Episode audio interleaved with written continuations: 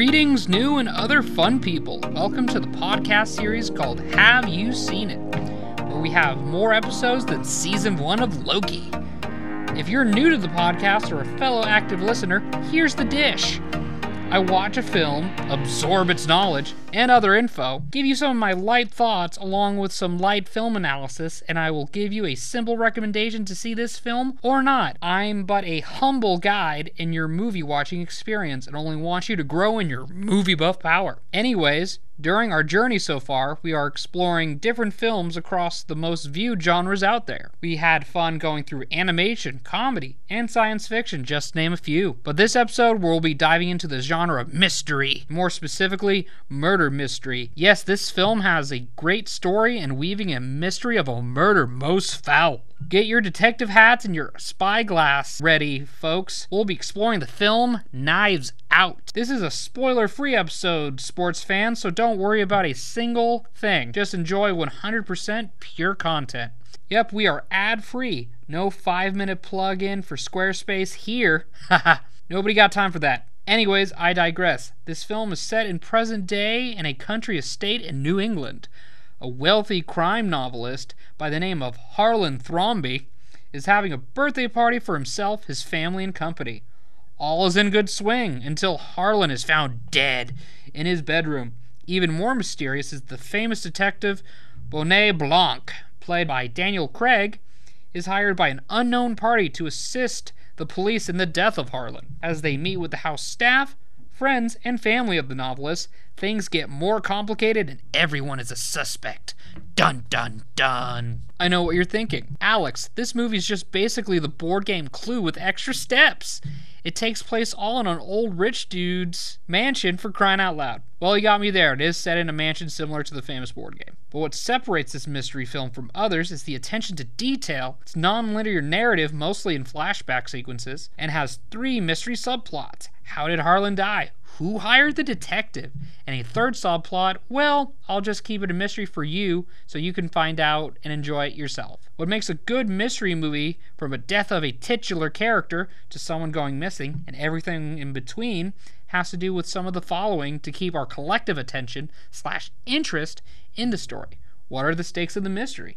Do the characters have ulterior motivations and or other secrets to hide? Are the characters and or antagonists in this mystery have more depth than a mustache twirling villain ties a damsel in distress on a set of train tracks? On one hand, they need to keep the mystery going to agree so we, as the viewer, can easily figure out what's happening within the first few minutes of the movie. But on the other hand, they can't keep everything from us, and we never get the payoff for the mystery finally being revealed. Yeah, that would suck too, either way. Just saying. Good example of a mystery movie who poorly performs in this balancing act is in a monster movie called Cloverfield. All they tell you is there's a catastrophe, a monster is killing people, and the viewer barely learns a thing about the mystery, leaves us in the dark for a majority of the time, no payoff, left on a cliffhanger, nothing, zilch, kaputsville. You are left unsatisfied and thus never fully enjoying the natural progression of a mystery being unraveled in front of you. I don't recommend Cloverfield. Avert your eyes, don't watch it, not worth your time. There you go. Luckily, Knives Out does the exact opposite with this mystery balancing act. So imagine this movie's mystery is a vast web of string tied together. As the narrative progresses, different parts of this web starts to unweave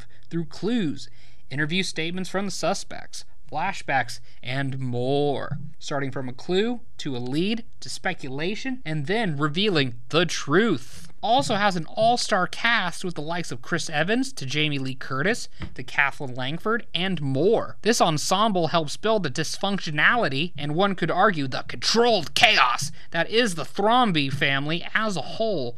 This metaphorical powder keg of family drama is a delightful view of comedy and raising stakes to fill in the mystery bits.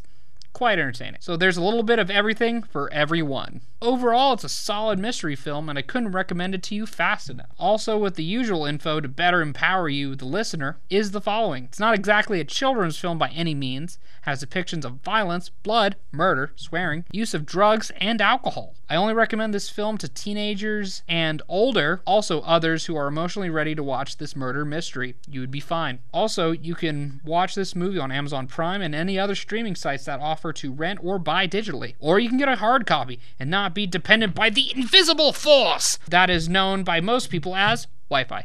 Now we transition to our next segment called Filmology, where I give you a term that is related to the creation, role, narrative device, or any other elements that help with creating that sweet movie magic. This week's Filmology term is diegetic and non diegetic music.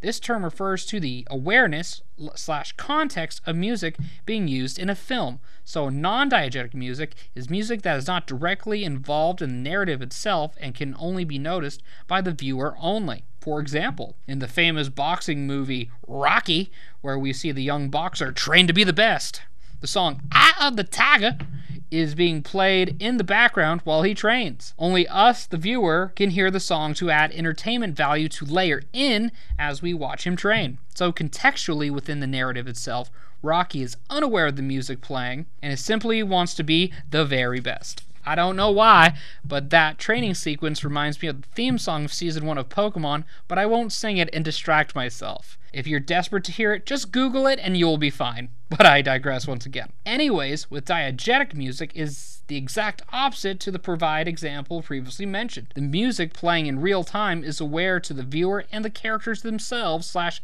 a means to drive the core narrative forward. A great example of this plot device working well and being played for laughs is in the television show Chuck, where the main character Chuck plays a video game in front of a crowd with Rush music playing in the background to the crowd and to us as the viewer. Just a solid show. Now we transition to our last segment of this episode called Fun Facts, where we give you some interesting fun facts about the film itself that is fun to share with your friends and family, as well as grow in your movie buff power. Here's some fun facts for you. This was Rian Johnson's first film he directed that was entirely filmed on digital. Harlan's mansion was filmed in three different film locations. So sad, I know. Some lines were adjusted to keep the PG 13 rating. Interesting. Pay attention to Harlan's portrait, it will change as the narrative progresses. No spoilers here. The lighting team went to great lengths to prevent light reflections in characters' glasses. I, I, just love it. That's all I'm going to say about it. And lastly, there's a hidden voice cameo in the beginning of the film of the actor Joseph Gordon Levitt, who has a long history of working with this director.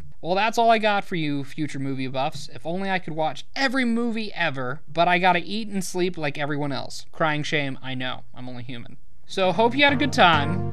Give this movie a watch or not. I ain't your mama. Now you can ask this question to your friends Have you seen Knives Out?